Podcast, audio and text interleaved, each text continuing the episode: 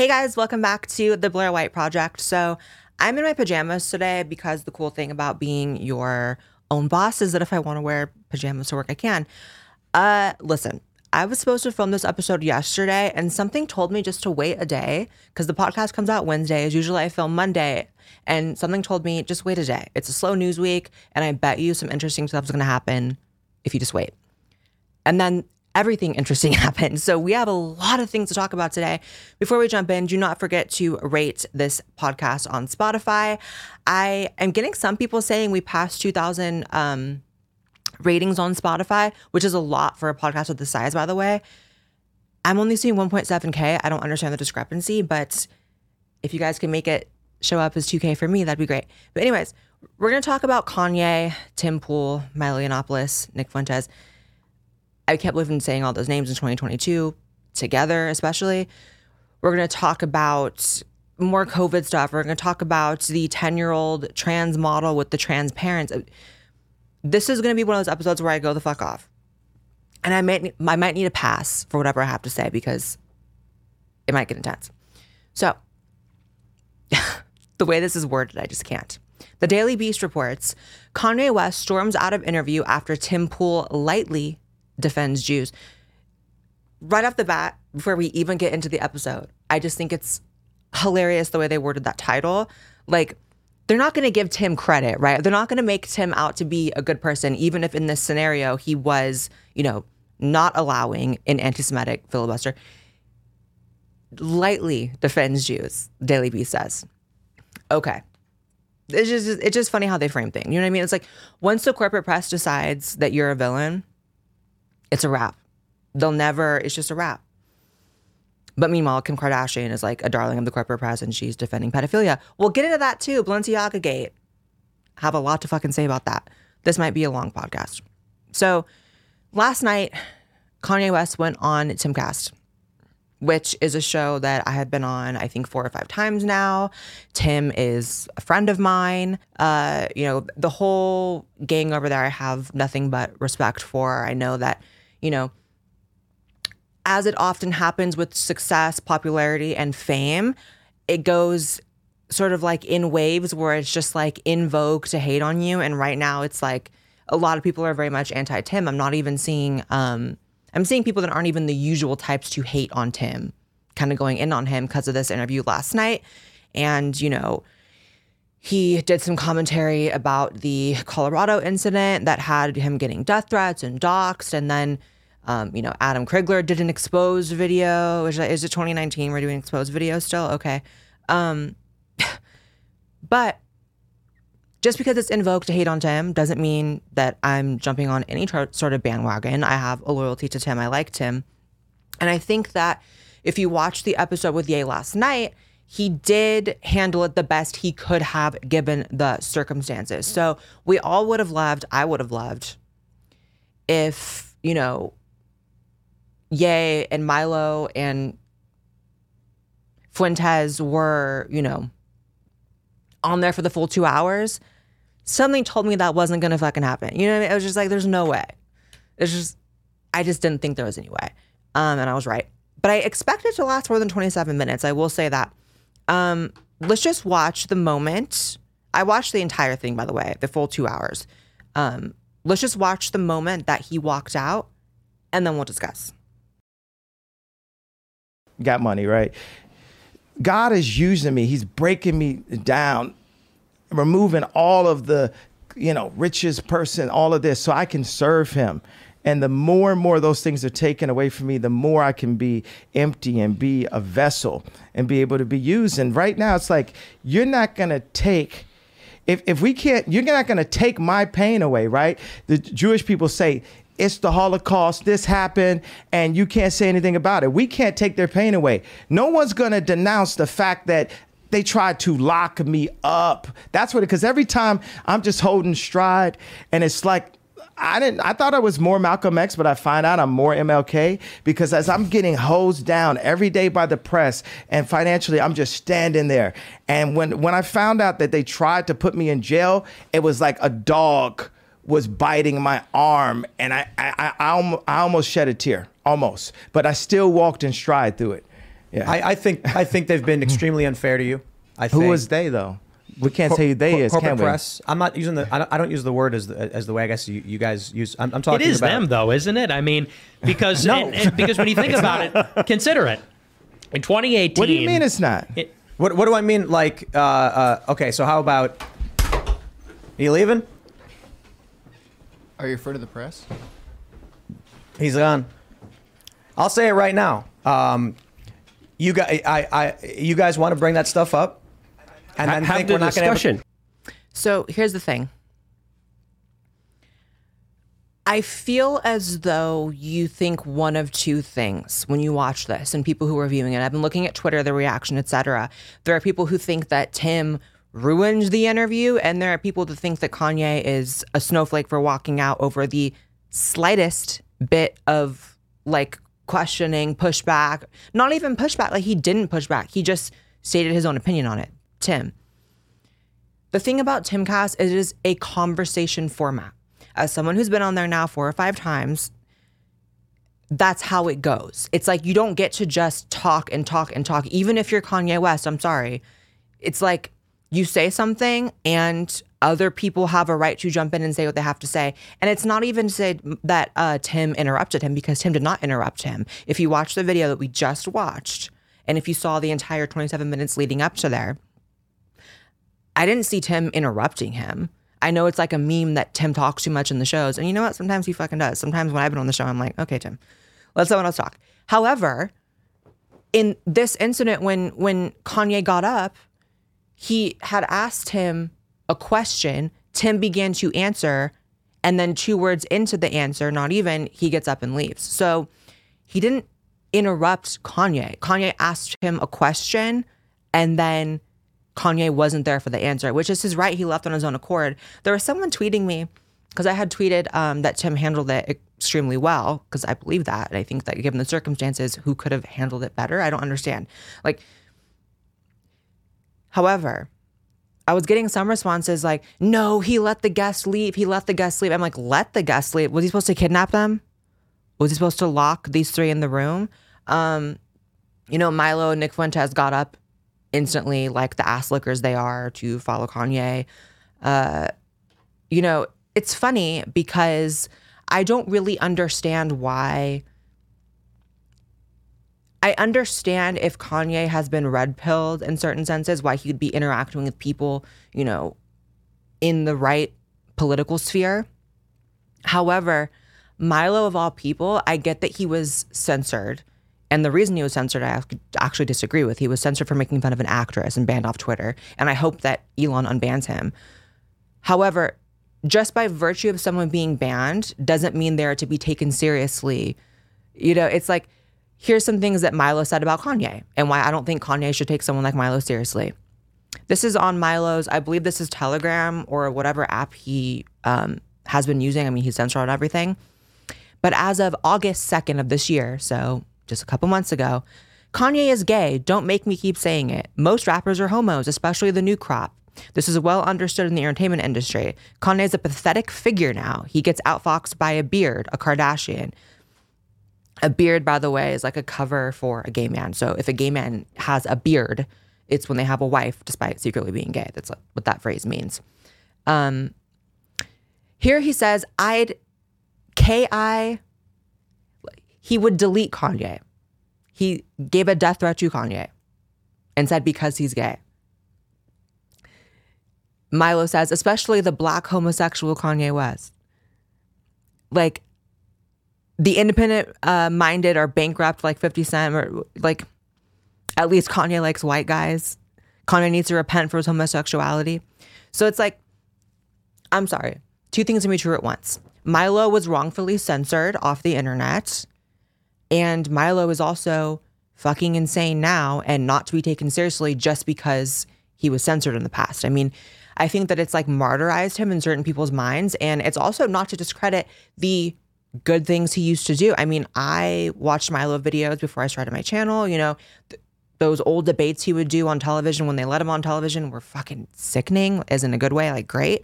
Um, you know, he had a lot of interesting things to say. And even in the last Timcast, Timcast episode he did a couple months ago or weeks ago, He said some interesting stuff. That doesn't mean he's not crazy overall because he's sitting here as the like campaign manager for someone that he a month or two earlier is threatening to delete like in a worse way than delete you know what i mean like death threat type way so it's like i feel like kanye is being very much taken advantage of by milo. Um and also to everyone who thinks that tim shouldn't have given his opinion i've seen that. It's like i'm sorry what do you guys think would have been the consequences for tim as a YouTube partner, as, you know, his name in general, like if Kanye was saying these things that were deemed anti Semitic and Tim had just no opinion on it. Honestly, that could have been a wrap for Tim's channel. That could have been a wrap for Tim's show. And Tim had every right to give his opinion on what Kanye was saying. Like, I get that Kanye is a very interesting figure, and so people want to hear him long form, but that doesn't mean he can just talk and talk and talk on a show where there are, let's see, two other guests, just Milo and Nick Fuentes. Tim, Luke was there, and then the new uh, producer who replaced Lydia. I forget his name. I'm so sorry. He was very sweet when I met him, though. Um, like, there's five other people there. So, um, I think if people didn't have the sort of like these celebrity blinders they have for Kanye, and I get it, right? We don't have a lot of celebrities on the right. We don't have a lot of celebrities willing to say shit. But I would prefer if these celebrities that we kind of claim here on the right aren't the ones who are tweeting that they're going DEFCON on Jewish people. I just, is that the scraps we have to like accept? It's like, oh, the one celebrity who's on our side, and yeah, he tweets DEFCON on Jewish people, and it's just not cool. Like, I'm just not here for it. And, um, you know, I'm proud of Tim, the way he handled it. I don't think anyone would have handled it better. Um, and it is what it is. It's it'll be very interesting if Milo gets unbanned now. Another thing is they actually made Trump come out looking good. So whether you like anyone involved in the situation, it was a net negative for Nick Fuentes to be at dinner with Donald Trump. All it did was give people who hate him ammunition and disappoint people who like him. It is what it is. So, one thing that kind of made Trump look better maybe not good, but better, is that Kanye um, and everyone at the table confirmed that the president or Trump had no idea who Nick Fuentes was, which actually made him kind of took him off the hook for that. You know what I mean? Because the controversy was like he knew who he was and he accepted his views or whatever. So it is what it is. I wish the episode would have lasted longer, or at least Kanye's presence. Um, I wish a lot of things, but what are you going to do? So, 10 year old trans model Noella McMaher, who has two trans parents, already a New York Fashion Week vet. So, this story is absolutely disturbing. This is a 10 year old transgender girl. So, this is a biological boy who has two transgender parents. And I've talked about this on my main channel this disgusting frankly, phenomenon of it's not a lot of it's not a lot of cases like this, but it's some cases and you see it and it comes out of two trans people getting together, having a kid by whatever means they have it, and then all of a sudden, coincidentally, oh my God, the kid's trans too. This thing that afflicts like what 0.00002% of the population just so happens that everyone in the family has it, right? Right, because it was pushed on the kid by the parents, which is disgusting, by the way. Like, I am transgender and I'm, as for lack of a better word, as proud as possible of that. I'm not proud of it, but I have fully accepted it and I actually consider it to be to my benefit, as in, like, I like who I am, basically. Long story short, I like who I am. I'm happy with myself. I, if people might not understand this, but if I could flip a switch, I don't think I would choose to not be transgender. You know, it's like a lot of transgender people have that question like, if I could change it, could I just be not trans? I wouldn't change it for the simple fact that I am who I am because of that. It's part of who I am, and it is what it is. However, if there is even a small chance that if I were to have children in the future through adoption, which would be probably the way I would do it, to be honest, um, that my kid is going to end up thinking they're trans because they find out that I'm trans, then I don't want to have kids. And that can seem like an extreme statement, but at the end of the day, despite accepting that I'm trans, I'm also very aware through a very personal lived experience here that being trans is fucking painful. And I'm on my other side of it now and I'm living a happy life. But before I was able to transition and, and, and be myself, it was very painful. Like it, it was a lot of um, money to get where I'm at. It was a lot of anxiety. It was a lot of gender dysphoria, which you're not going to understand unless you have it, but it's very mentally crippling. Um, and I found my personal way to deal with it and cure as much as I could of it. But that doesn't mean it's not a harder life for most people like me. So the idea that I would want my kid to be transgender as well, are you fucking crazy? No. Just like I would fully accept and love a gay child, but I'm not going to wish for my child to be gay. Why would I wish for like the path of most resistance for my child? Why would I wish for a harder life than needs to be?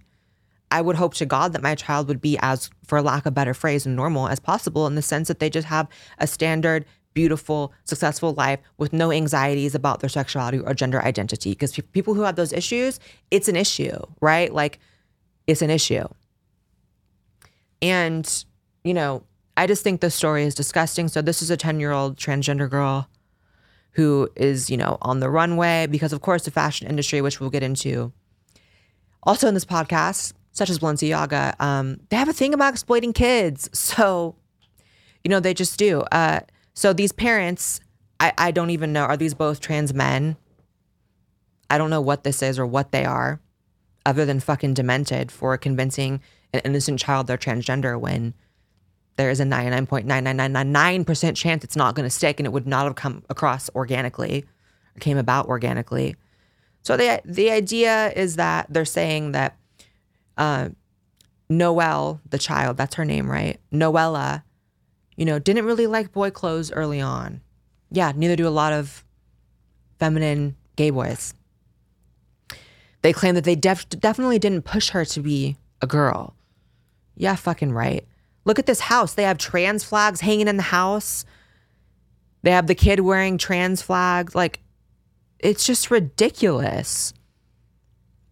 First of all, there's something to be said about making trans your entire identity. And I get that there is a tad bit of hypocrisy here because I make a living off being a very public trans person and I've made it a focal point of my YouTube channel. However, it's like that's that's my job to talk about these issues. I'm honored that you guys want to hear me talk about these issues, but the whole like f- trans flags hanging across my house and like wearing like trans color, it's like that's just like another trans tattoos. I've seen that a lot. It's like, are you okay? Because shouldn't there be more to you than that? Like, I don't understand. Um, you know, this is a really, really sad story. It's just a bunch of pictures of this kid doing gay stuff, eh, like as in like um standing outside standing outside the Stonewall Inn and it's like, come on, you're pushing this on your kid. So like what? The kid's 10. That means in two years they're gonna be on puberty blockers. That means a few years after that they're gonna be on estrogen. That means by 18 they're not gonna have a penis anymore. Like the fact that anyone would want that for their child in anything but the most extreme, extreme, extreme circumstances is like mind blowing to me. This is 100% child abuse. These parents are disgusting. I have no problem saying that. Here's another example via Libs of TikTok who took a screenshot from this trans TikToker saying, Me talking to my four year old about gender and me low key hoping for a trans kiddo as a trans parent. Fuck you. Like, the fact that this bitch feels comfortable enough to even post that on social media says something about where we're at. Because encouraging children to be trans has nothing to do with accepting trans people in general, right? Like the average person, with some exceptions, obviously, I don't think has any problem with what an adult wants to do with their fucking life. Have at it. Of course, some do. You know what I'm saying? It's like not every political commentator makes that distinction very well when they're criticizing trans issues, that they're just talking about the kids. I think the ones that go overboard and are talking about the adults and an adult's right to do what they want with their body, it's like, calm the fuck down, especially since a couple of you has slid in my DMs. But that's beside the fucking point. This parent's disgusting pushing on their kid. And I- there's this is child abuse, period. And we need to get accustomed to the idea of child abuse not necessarily looking like traditional child abuse that you might picture. That there's also like pushing your kids into having a gender identity that results in them mutilating their body. It's also a pretty extreme form of it. So um, get used to recognizing that.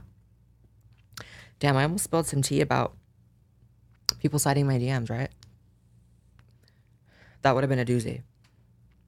But I'm not going to do it because I'm a nice person and I don't out people. I always find it messy when trans women are like posting on their Insta stories, like, this celebrity was in my DM, this person. It's like, I don't have a lot of mainstream celebrities in my DMs, but I have a lot of these uh,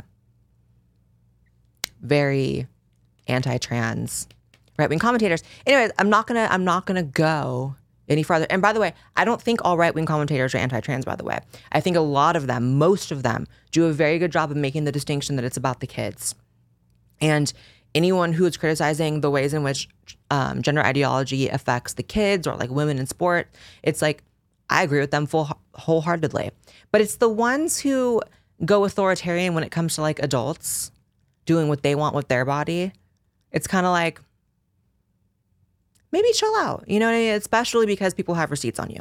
Anyways, I have to move on. China protests over zero COVID follow months of economic pain. This is one of the most important stories in the world right now.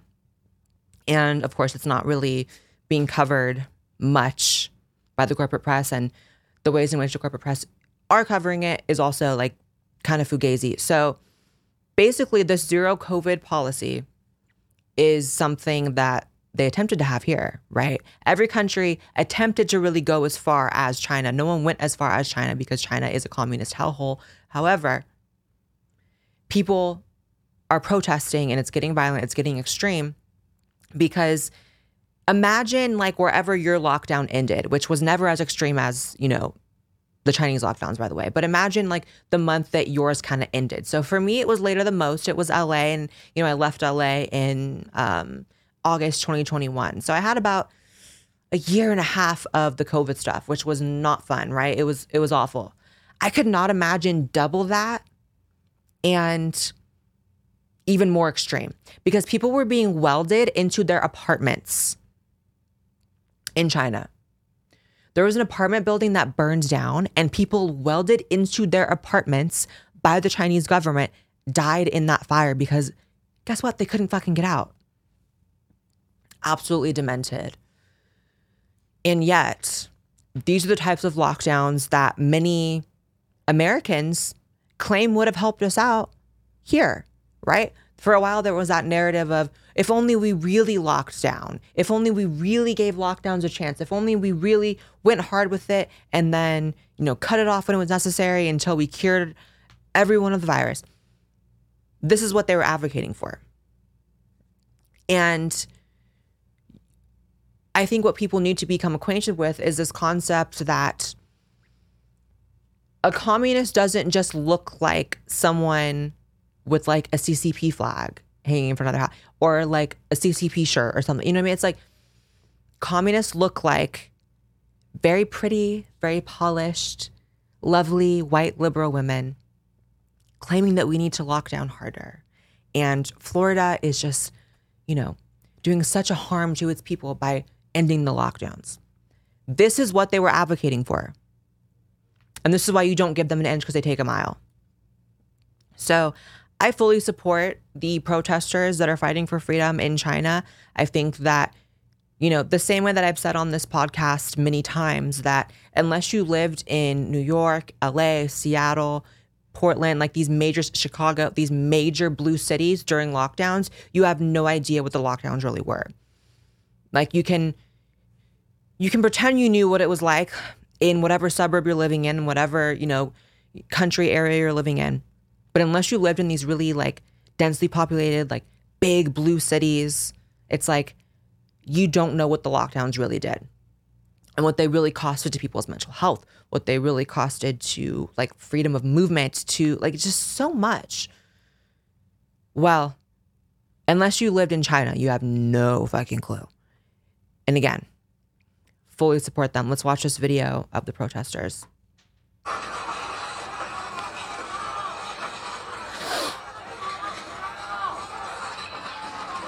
Wow.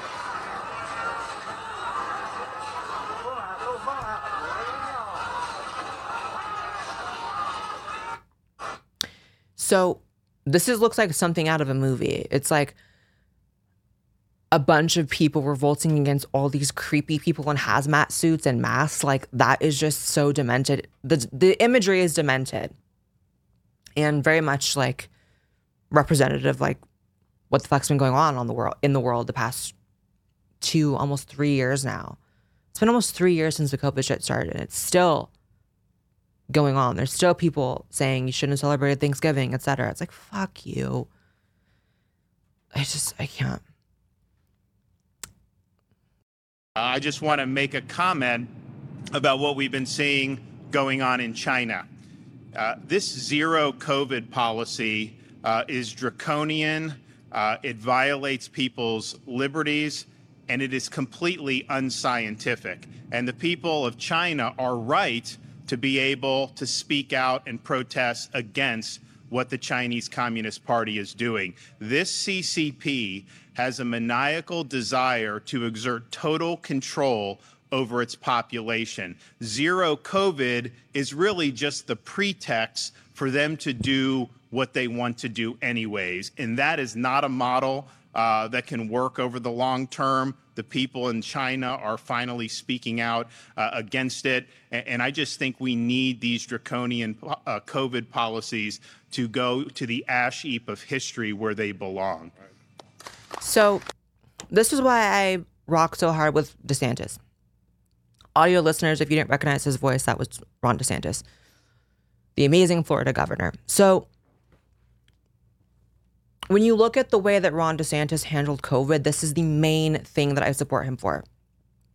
He was really like the only one of the only leaders in the world that took the correct stances that he took on COVID, keeping things open, not keeping kids out of school, no mask mandates, no uh, vax mandates. And now all the information is continuing to and has come out validating the way he handled it.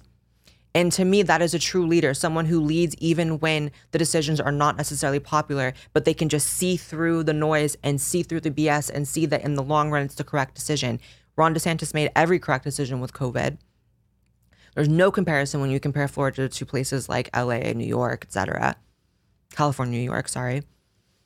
And, you know, Trump gave the last year of his presidency over to Fauci. So vac, uh, you know, Trump has been on a vaccine salesman campaign ever since leaving office.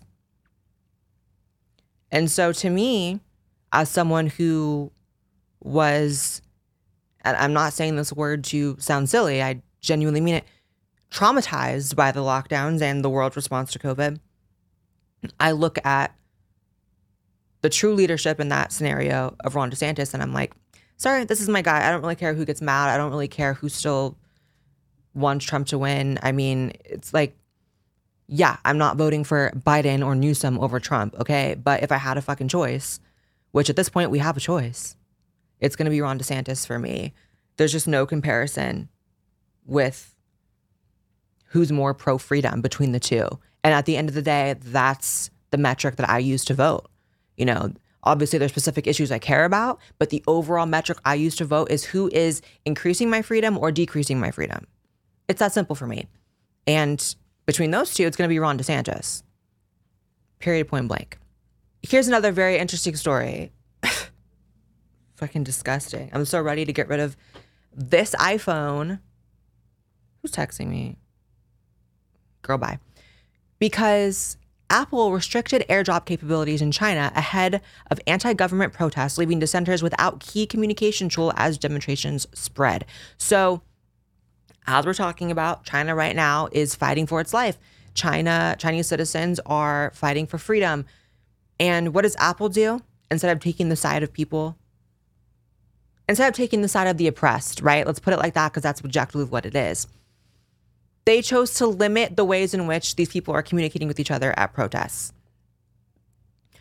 All the while, I'm sure, just an educated guess, that as a, a corporation, Apple was completely supportive of everything that happened in the summer of 2020, all those protests, right? All those riots, right?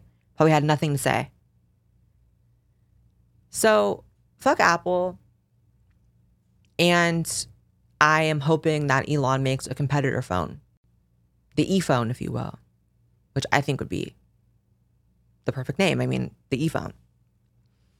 So yeah, I mean, Apple's evil as a corporation for many reasons, right? It's like I can sit here and bitch about this, but it's like also like the child labor that went into this. So like honestly, like fuck me for even having this phone. I understand it's hypocrisy, uh, but there's just something about knowing, without even looking it up, because it's just that safe of a bet that Apple was completely either silent or supportive of the 2020 riots going and actively hindering Chinese citizens fighting for freedom. It's like, why? So your sweatshops in China can operate better? I, I don't understand how it benefits you. Welded in their homes. And Apple's like, nah, these people, let's, yeah, screw these people. Fuck Apple. Here's a bit of good news. To me, at least. I know a lot of people are not going to feel that way, but whatever. Australian Gender Clinic reverses course on puberty blockers for minors. This is from the Post Millennial. And it's very interesting. I'll read some of this. A family court in Australia came to a surprising end recently when an expert witness for a gender clinic withdrew a recommendation for puberty blockers for a child who was in elementary school age. So, what's very interesting is in all these other countries, Western countries, they're kind of reversing course on the guidance that children need to be on puberty blockers and hormones and surgery. Like they're going backwards, right? Like Sweden, Finland, they've already pivoted away from it. Their clinics shutting down in the UK. And yet America is just going full steam fucking ahead. It's just crazy. I mean, you have the president pushing for puberty blockers, putting Dylan Mulvaney in the White House. That's still upsetting. That Dylan thing kind of came and went pretty quick, right? Kind of like the Colorado thing, because some unfortunate news came out about the person who did that. Uh, unfortunate for the corporate press, at least. So you're seeing people reverse course on these mandates and, and the way in which they're handling these kids with gender dysphoria, but America is just pedal to the metal, like 180 miles an hour, like going for it. And it's fucking disastrous. It's it's just so disastrous. And so what you see in these other countries is them saying, yeah, this is gonna end in something truly devastating, something like historically bad.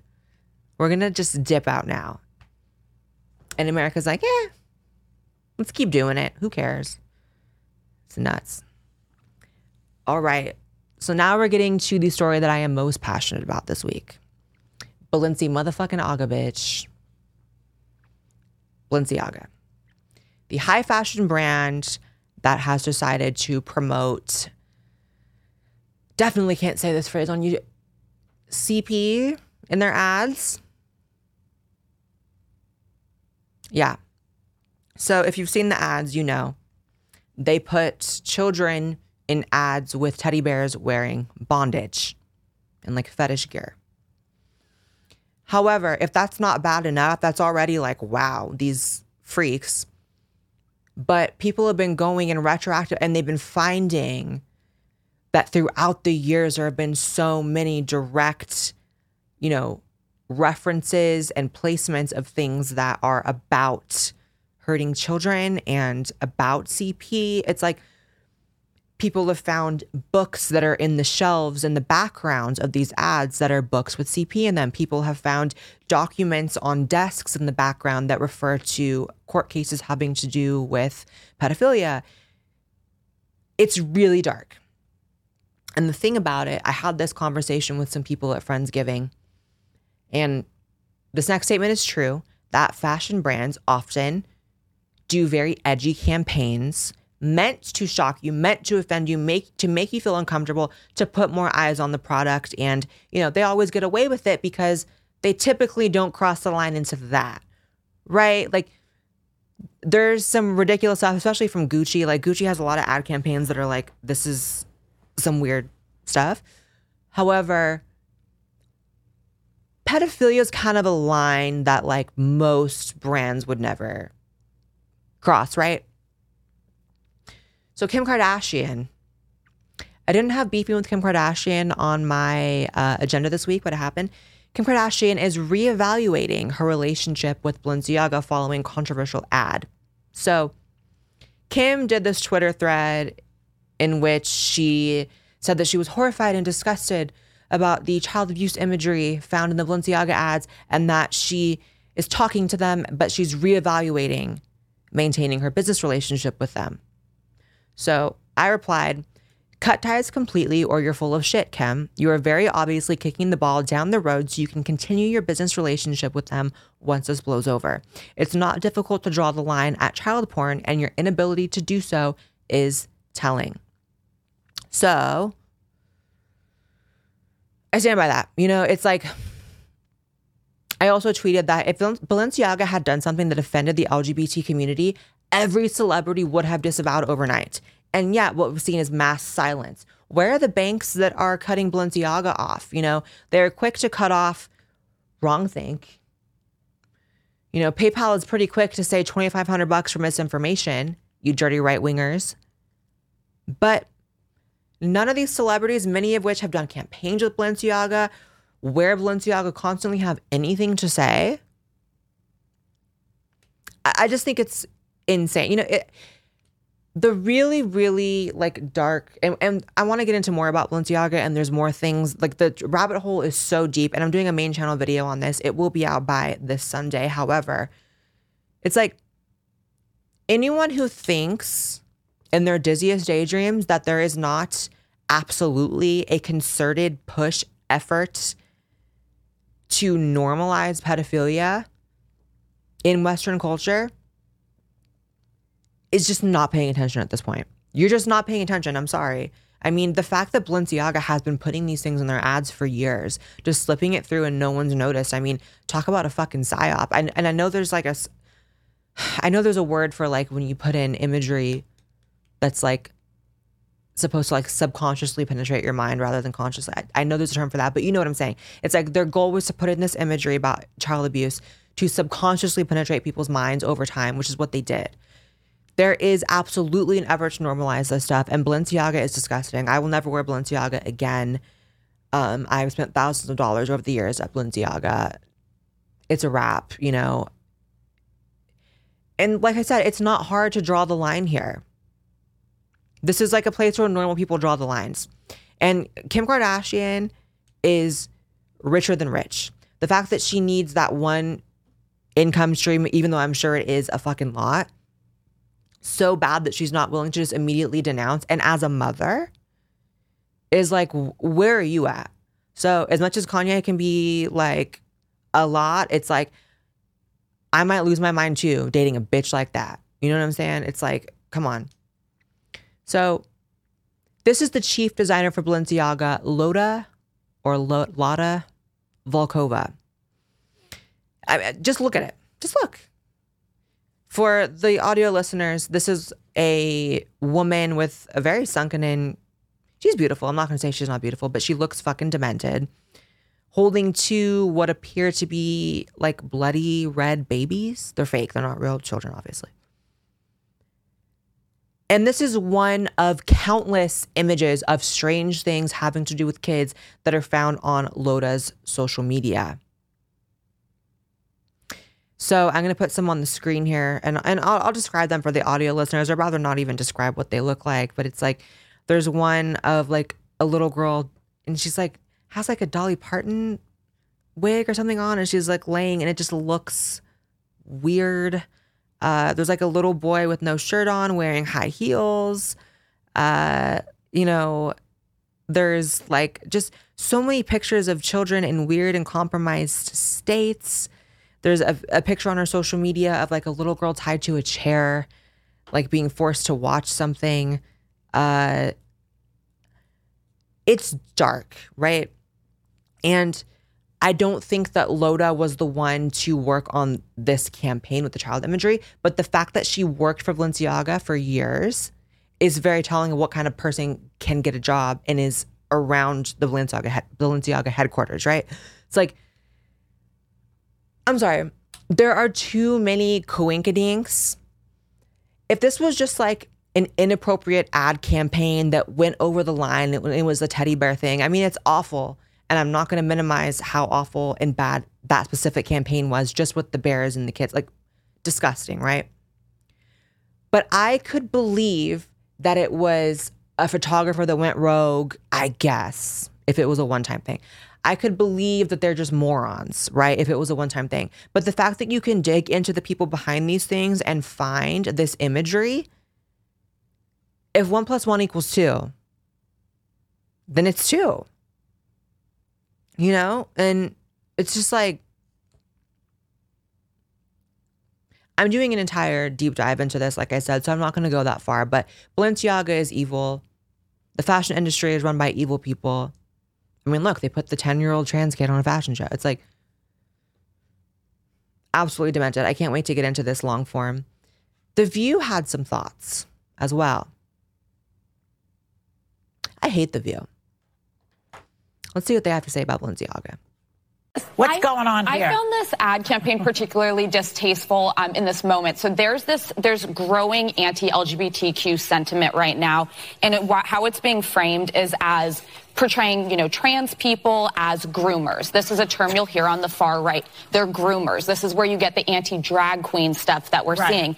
So Balenciaga played right into their hands by having kids in a sexualized manner carrying something that represents, you know, sex acts. I think it was a really bad misstep at a moment where it's just kind of a dangerous time to even give credence to those kind of insane takes. yeah, I mean, we can't You stupid bitch. Who is she? Isn't she the Republican on the panel? The Republican with zero Republican views?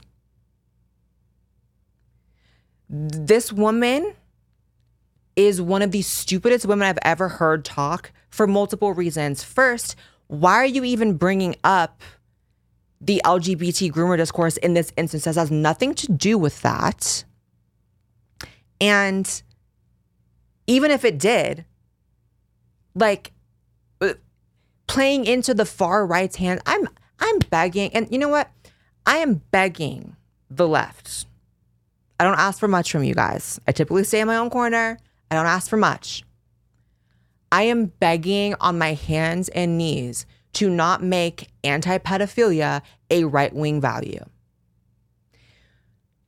When TV hosts on liberal talk shows don't feel like they can condemn pedophilia without offending the woke mob or offending the LGBT community as if they had anything to do with it, by the way, like I said, then at this point, these people, speaking of playing to the far right's hands, you know what? In a way, you fucking are. You dumbass. In a way, you are. By you refusing to condemn it and the only people actively condemning it are on the other side, that's what you're doing. Like Democrats, lefties, liberals watching this, because I know y'all watch. And I love and respect those of you that are able to watch me and have your own opinion, by the way. Like that's what I love about my audience is I have such a diverse audience. Regardless of what people want to say about how my audience is just far right, straight white men. Okay, then why are like when I do meetups, it's like looking at a rainbow. Like, okay, anyways. But the lefties watching, like, you shouldn't want this. This should make you so mad. Like, how is it a far right conspiracy theory? How is it far right at all to look at the Balenciaga ad and be like, wow, screw that? It is the, It is the easiest thing in the world to denounce pedophilia. It should be one of the only things that unites left and right. In a world where we can't find agreement on anything else, can we just find agreement on that, please? Please. I can't believe how dumb that woman was. How do you even fix your mouth to sound that dumb? Here's the thing. You know what's so crazy? Is like, it's just like a little bit of side rant. I don't feel like I'm that smart. The problem with that is I know that I am smarter than 90% of people on television and talking heads who speak on politics, cultural issues, etc. So the fact that I, who, you know, my IQ is pretty high. However, I know I'm far from the smartest person in the world. There are minds so much more brilliant than me. There are minds in my field that are more brilliant than me. But the fact that I know that I'm smarter than these people is like, then how did these people end up on this kind of a platform where they're speaking to millions and millions of people like every day on a television show? I know I speak to millions a month, but like these people have the entire country tuned in every single morning listening to what the fuck they have to say. And then you wonder why the world's gone to shit. Well, maybe because bitches like this are on television spewing their nonsense. I think I've seen this woman's Insta or Twitter before. She gets so dragged for being so dumb that she doesn't allow replies on her tweets. And she's supposed to lead the Republican on the panel. Isn't it interesting how like the View can only have Repu- Republicans on that have like close to no actual Republican or conservative values? That first of all, the Republican has to be outnumbered, and that Republican has to also have no spine. Uh, the only one with spine, even though I disagree with her on a lot of things, quite a lot of things, was Meghan McCain. At least Meghan would fight. And even though, you know, I think that was a very crazy job for her. And I think sometimes she popped off in ways I didn't agree with. And I think sometimes she looked kind of bad. But at least she was willing to square up and actually fight. This person is, this Republican woman is so pussy whipped by the lefties around her by waking up every day and driving into this liberal studio with this liberal audience and these liberal co hosts and her liberal bosses that she can't even condemn pedophilia. you stupid bitch. I don't care if it sounds mean. If you can't condemn pedophilia, you're a dumb bitch or an evil bitch. Pick one. I'd rather pick dumb. She'd probably rather pick dumb as well. You're, you're dumb. Moving on before I pop like a blood vessel or something, because really? what a headline. Joe Biden's non binary drag queen nuclear waste guru, Sam Brinton, 34, is charged with theft after they were caught on camera stealing a bag from Minneapolis airport's baggage claim. So, what's really crazy about this story is apparently this person, Sam Brinton, went to the airport with no bags, had a connecting flight, and took a bag onto the second flight, someone else's bag from the airport. I was like, you gotta be such a nut, right? Like, you have to be so fucking crazy. People who act crazy at the airport, that's how you know they're really crazy, by the way. Like, people who do weird shit at the airport, if you wanted to steal, you can steal anywhere and you'd have more luck doing it. That's the thing. That's what makes you crazy. Like, if you had the spirit of the thief, of the kleptomaniac in you, for which, by the way, I did as a teenager. I used to steal all the time as a teenager.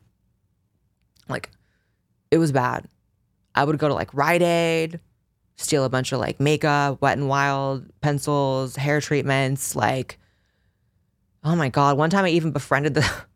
this is so horrible. I am not promoting shoplifting at all. It's wrong. But when I was like a ratchet, like 17 year old, I befriended this girl named Candy. She worked at a um, clothing store. Me and my best friend went and befriended her, and we were such thieves that we had a plan to like become her friend. My friend would distract her, and I would go through and steal one of their purses and fill the purse up with other things from the store and then leave the store. That is so wrong, and I feel so bad. Like that was just so disgusting. How did I get on that tangent? Listen, pre Blaire, Blaire was a different kind of Blaire. I'm so glad I have my life together now because I was crazy as a kid. My God. But, but the point is, I would never do anything wrong, even in my craziest of days as a teenager in an airport. So the fact that like you could steal anywhere, Sam Brinton, and you chose to steal at an airport, you're a nutbag. And it's like, you don't want to say that this person just got hired only because they're non binary, but like, Joe Biden himself hired Kamala on the basis of her being black. He said so before. He literally said that he promised to have a black female VP. Like, this was a thing that he said. So, is it really that much of a stretch that this person was also hired simply because they're trans? I don't think it's that far fetched. So yeah, we live in a time where people in the White House are stealing from airports. Great. so Elon Musk tweeted, Apple has also threatened to withhold Twitter from its app store, but won't tell us why. So he also then went on a tangent about how it's about free speech and uh, so again, screw Apple, screw this phone. Um, you know what I might do? I might have like some sort of like Android for like using my apps and stuff. Obviously, I make a living on social media. I have to post on social media for my phone quite often. Um, so maybe I'll have like an Android to do that and then switch to like a Nokia or something. Like I, I kind of miss those old school. Like I want a flip phone. I want to be able to like, hello.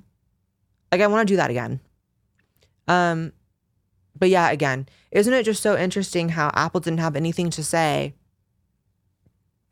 when there was an exploding CP problem on Twitter that Elon Musk has completely cleaned up, by the way. But now that, you know, things are, now that free speech is being prioritized at Twitter, Apple can't have them in the store. These people are evil. Like, yeah, it's their choice and they're a private company to remove it from the App Store. But the problem then lies when the you come across the fact that Apple has a monopoly on phones. The only competitor really is Android. But this is why Elon needs to come out with his own phone, the ePhone, so that we don't have to use this shit. And if Apple wants to be against free speech, we have the marketability to choose someone else.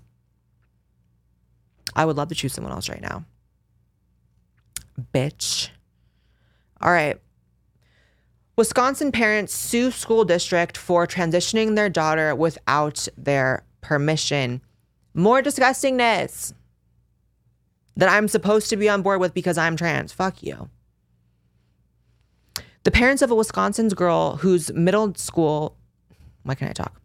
Allowed her to adopt a male name and pronouns without their knowledge or permission are taking legal action against the Kettle Moraine School District, whom they accuse of violating their parental rights. Yeah, so you have these teachers changing their kids' pronouns and names.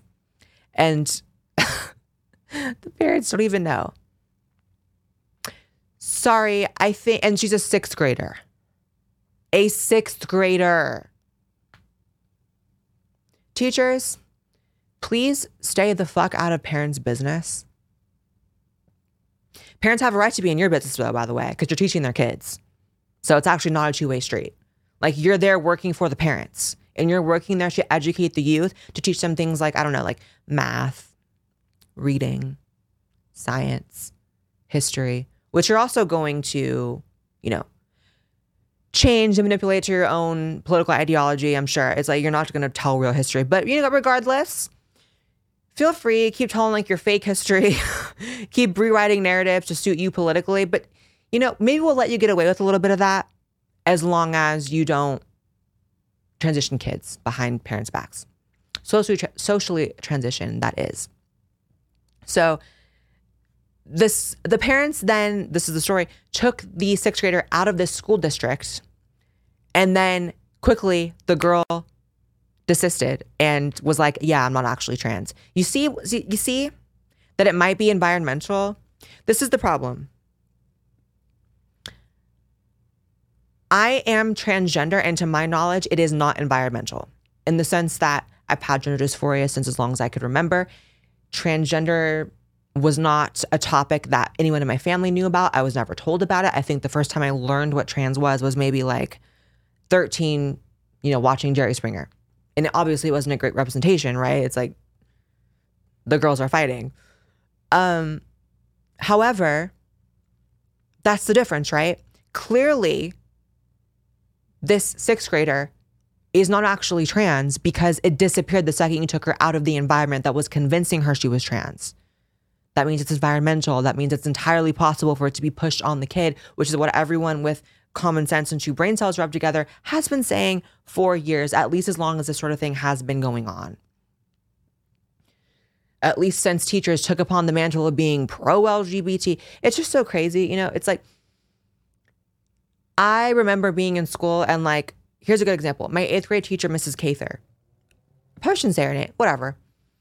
Um, I had mad beef with her because she was really rude. Like she would say things that were very pointed at me. She would single me out in class. Like she would say little things like, you belong in San Francisco. like funny, but like clearly like picking on like the gay kid, right? And that's not fucking cool. It's like it's funny, yeah, as an adult, that's a funny joke, but like it's not cool to for the teacher to single out the gay kid in the class and put them at risk to being bullied by the kids because you're giving the kids permission to do it too, right? So there's one end of it where you're getting bullied by the teacher. Pretty sure there's a happy medium between the teacher calling the kid an anti-gay slur and transitioning the kid, right? Like, do we have to just go full throttle on like now we're transitioning kids? It's demented. And good for these parents for taking this kid out of the environment. Imagine if the parents would have been quote unquote accepting and kept the kid in the school, who knows if this kid wouldn't have ended up on puberty blockers, ended up doing hormones, ended up being a detransition- detransitioner interviewed on my podcast two years later. Like, this is how it goes. And to everyone who thinks that you shouldn't challenge someone's transgender identity or push back at all, yeah, if you don't know the person, keep your mouth shut. However, the importance of going to therapy or speaking to people who love you that push back on the idea when you're questioning if you're really trans are so fucking vital.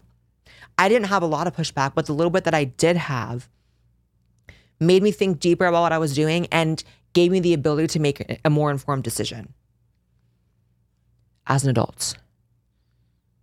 All right, so we are now going to jump to my favorite segment of the podcast, which is reacting to woke TikToks. And we're focusing on fat positivity today because why the fuck not? So here's someone who says that if you don't date fat people, you are fat phobic. Let's talk about dating preferences. This video was so good, you must watch it, and I want to branch off and talk about how it relates to fat phobia and dating. A lot of times when people are asked, why don't you date fat people, trans people, people of color, whatever, they will say, it's just a preference. I'm just not attracted to them. I can't make myself be attracted to someone I'm just not attracted to. The implication here being that preferences are innate, unchanging, and completely independent of any outside factors or societal norms. And therefore, that they are inherently unproblematic. Like, it's not fat phobia, it's just who I am. I can't help it. But I think it's actually a lot more complicated than that. Our desires are not immune to social conditioning. Although, of course, you can't change your sexual orientation, when we see a certain type of body glorified, praised, and labeled as desirable in media from the time that we can even process those messages, it's not gonna not have an impact on us. And the fact is, at least anecdotally, lots of fat people report being desired by many people. But the piece that isn't there is the social acceptance. And again, that's also true for other marginalized identities. So here's the thing, Ho. I agree that what people find to be attractive in people can be socially conditioned in some contexts, right? However, it doesn't make you attracted to something you wouldn't be attracted to otherwise. For example, there is a male beauty standard in a lot of movies and on social media for these like very lanky, skinny, pale men. Like this is a very common like girls think guys like that are hot. Think Pete Davidson. I'm disgusted by that type of man. I mean, that's a little harsh. I'm not attracted to that type of body type or that vibe, right?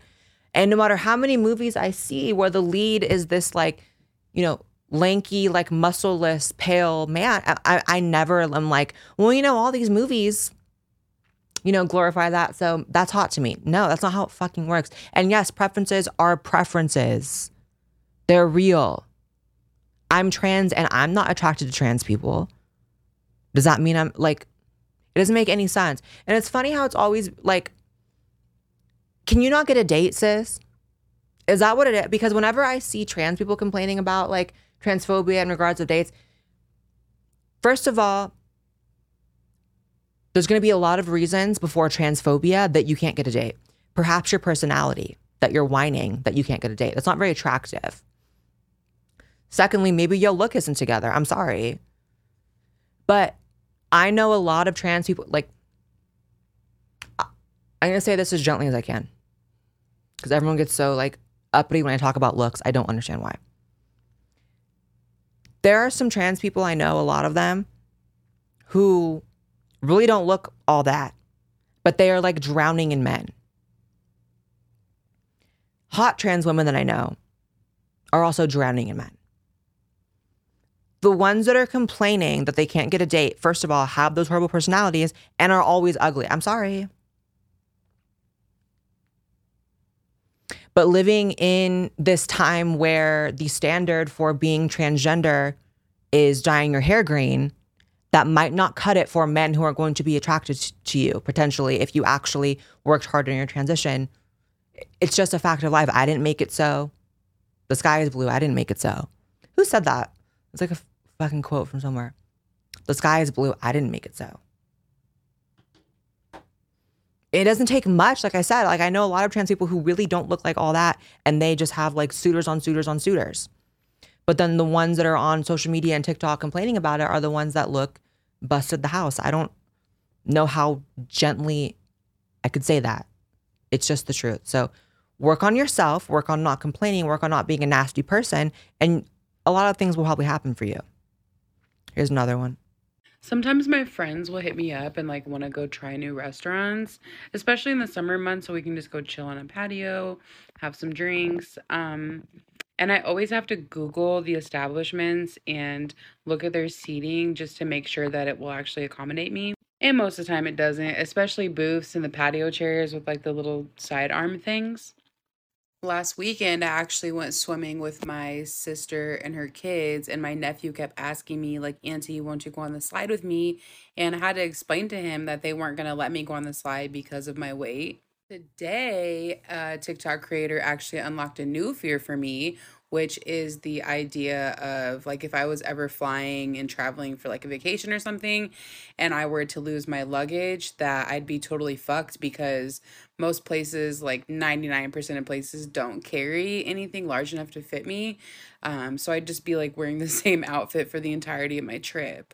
Um, I've been denied medical care and procedures before because of my weight. I think looping back around to like the original video here, um, there's plenty of things that I would like to do, but I can't because of my weight. And I think the most important takeaway here is the fact that these are things that I shouldn't be prevented from doing, that I shouldn't be able to do. Um, this is very much just society um, not acknowledging uh, my existence, basically, and just how much fat people are, are just kind of an afterthought. So, yeah. This is the problem. We are living in a time where the concept of personal responsibility is basically gone, right? Like everything is trying, everyone's trying to pass all their problems off on the next person. White people are to blame, the Jews are to blame, this person's to blame, that person's to blame. There is something to be said about taking ownership of your life. And, you know, honestly, I say this out of love because when I look at this woman, I actually see a lot of pain. She's sitting here complaining that she can't do all these basic life things like going on a slide with her nephew, sitting at certain places. Sis, no one's going to change that but you. And I want you to change that, but the world doesn't owe you anything. The world doesn't owe you specialty seats or specialty slides or reconstruction. It just doesn't. And to say that it's society not acknowledging your exist- existence, it's like, calm down with that. Everyone knows you're here. Everyone can see it. I'm so mean. However, like, you have to change this yourself. You cannot blame other people. And that, it's just as simple as that. It's kind of the same as, like, you know, there are certain things, or if you want to stay fat, just accept there's things that you can't do. The same way that I'm trans, I accept that I can't use women's changing rooms, like, or not, not changing rooms, like locker rooms where people are exposed, or women's showers in gyms and shit like that. I'm not to go to a certain like sauna or spa where like it's standard or custom for the women to be naked. Like, there are certain things that I am so comfortable with not being my lane. I'll never give birth. I'm fine with that. I've made peace with that because I know that I'm trans and I'm not fucking going nowhere. If you know you're fat and you're not going nowhere, just accept that you can't do those things then. Because no one wants to hear you bitching about something that's completely in your power.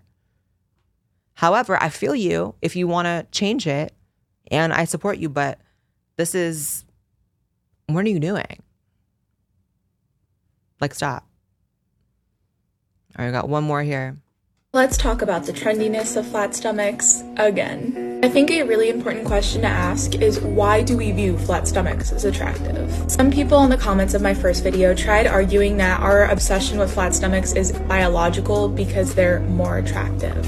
When in reality, the actual reasons are a combination of fat phobia, Christianity, colonialism, anti blackness, classism, and capitalism. As a lot of us know, chubby stomachs are considered a symbol of beauty, and So white people are the reason why flat stomachs are seen as attractive. Christianity is the reason. Are you so stupid? Girl, you must be.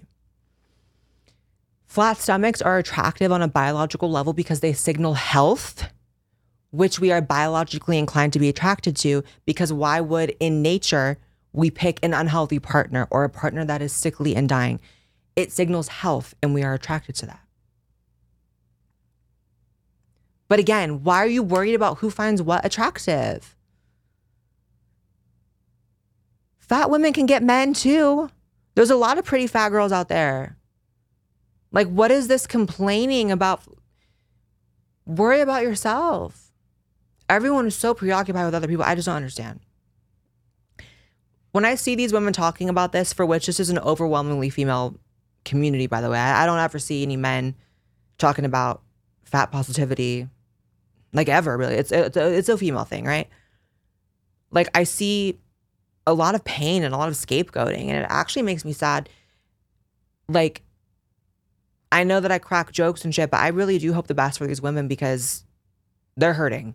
Um, but you don't get to sling your shit around other people because you're hurting. You don't get to blame other people. You don't get to make up nonsensical lies about how Christianity is the reason why no one accepts your fat stomach. That's stupid, girl. It, it really doesn't make sense. All right, you guys.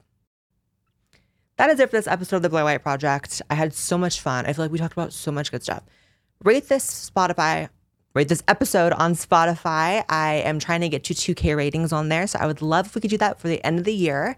And make sure you subscribe to this channel as well as my main channel. Follow me on Twitter and Instagram. And I will see y'all in the next podcast and two main channel videos coming out by the end of the week.